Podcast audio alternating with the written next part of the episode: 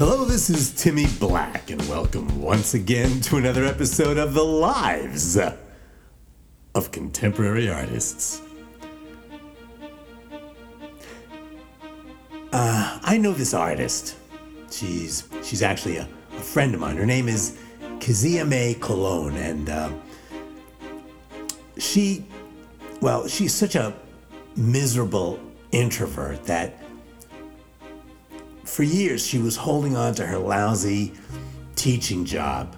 Even though she was already up there, she was in her early seventies, simply because she couldn't stand the idea of attending her own inevitable retirement party. I know, I, it sounds pretty extreme, but I, I, I, can't, I kind of know how she felt. I mean, the prospect of being surrounded by a bunch of people who for years were, were busy with all this academic palace intrigue, making flimsy, convenient political alliances only in order to maintain their own professional survival. Uh, I don't know, being at a, at a, at a party and hearing praise from all these people who, who, who, who spent their time, who, who basically relieve their own boredom by, by, by, by cultivating all these petty rivalries and nursing these bitter resentments and, and, and, and, and, and even even people who might have had some affection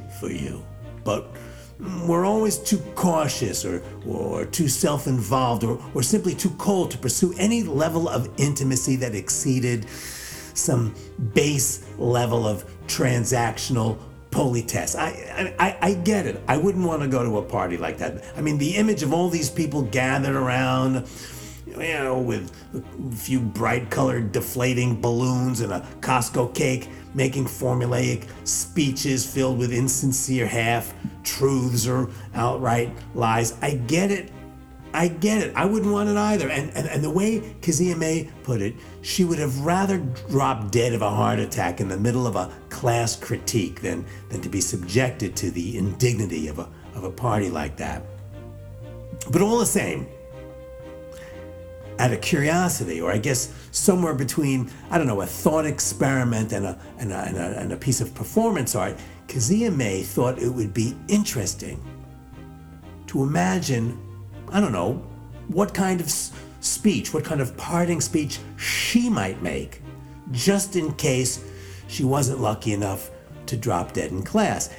It's harder than you think, she said to me the other day during our monthly, we do this monthly Zoom call. It, it, it, it's trickier these days, she says, with all these triggers, all these all these taboos. And, and, and she's right. I mean, You you cannot imagine how hard it is for me to do these podcasts. I'm I'm always scared that I'll offend someone, and and, and then that someone will, will make it their personal crusade to to, to, to destroy my reputation and, and to obliterate my, my Instagram account. Anyway,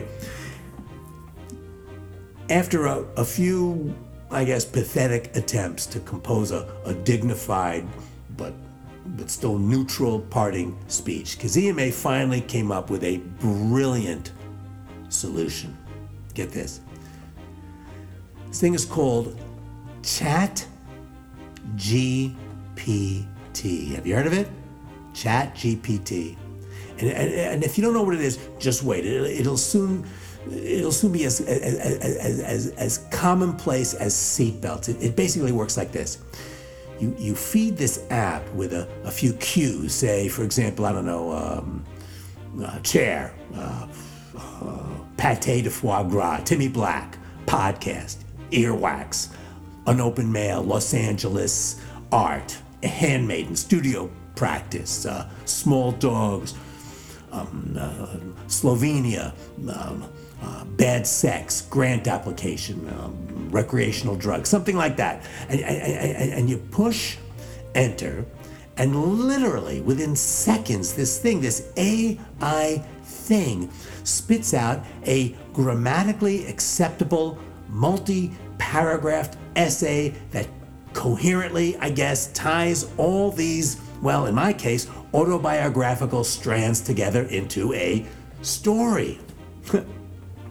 It's amazing. So Kazia Mae gets a hold of this thing, right?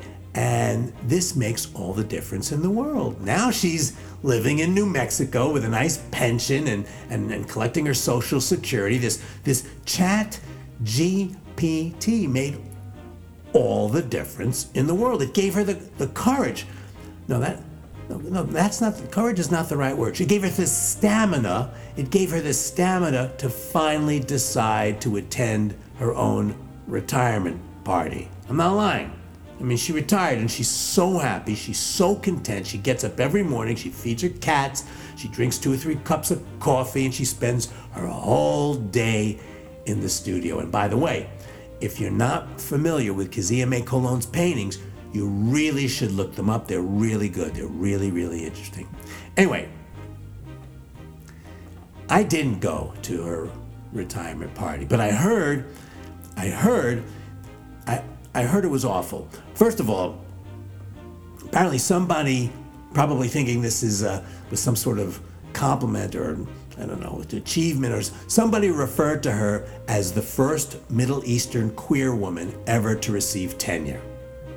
That's for starters. And, and someone else, get this, someone else put a, put someone else put together a slideshow of her work using pictures that they harvested from Google Images. The only problem was, is that when they looked up Kazia Mae Colon, they spelled Colon with a C instead of a K.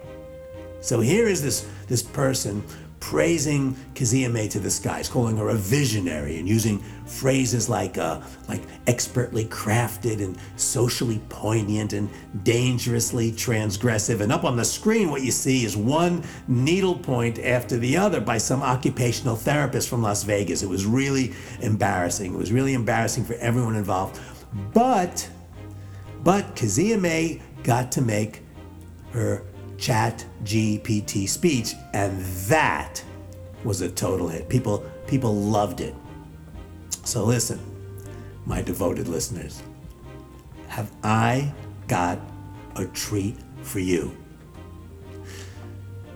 Kazia Mae has agreed, has allowed me to share with you the recording of her speech. This is really, really special. And I think from her perspective, Kazia Mae wants to give people an idea of just how incredible the potential is for this kind of technology. All right, ready? All right, let's cue this thing up.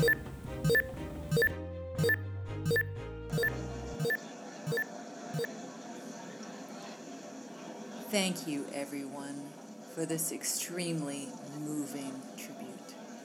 I'm touched by the kind words and deeply thankful for your recognition. After a long and rewarding career, it's comforting to know that I was valued as a colleague and loved as a friend. Like most of you in this room, I've combined, some would say juggled, my academic career with my studio practice, and I'd like to take this opportunity to share with you a few insights into my work. After sleeping with Jesus and experimental soup, I had the rare privilege of putting Hercules in a cradle. I was resting in Osaka among the mountain butterflies, certain of all the curves and surrounded by naked communists. I chose harmony over madness. When I moved to Park Lane, where apprentices favored truth over checkers, I saw the wax that grows with grass, caterpillars, two o'clock ghosts, legs meant for children, and my own preoccupation with wings. I found the veil of bronze as timeless as the armies of Persia. How old am I? I asked. Have you left something out? A stone. Or was it a leaping star that crawled between my fingers? The hungry shadow from my nose was a constant source of shame, but in Salonica I finally found just the right flower vendor. Which brings me here today, on the eve of my retirement, waving my downward swinging rabbi's cloth and bidding you adieu.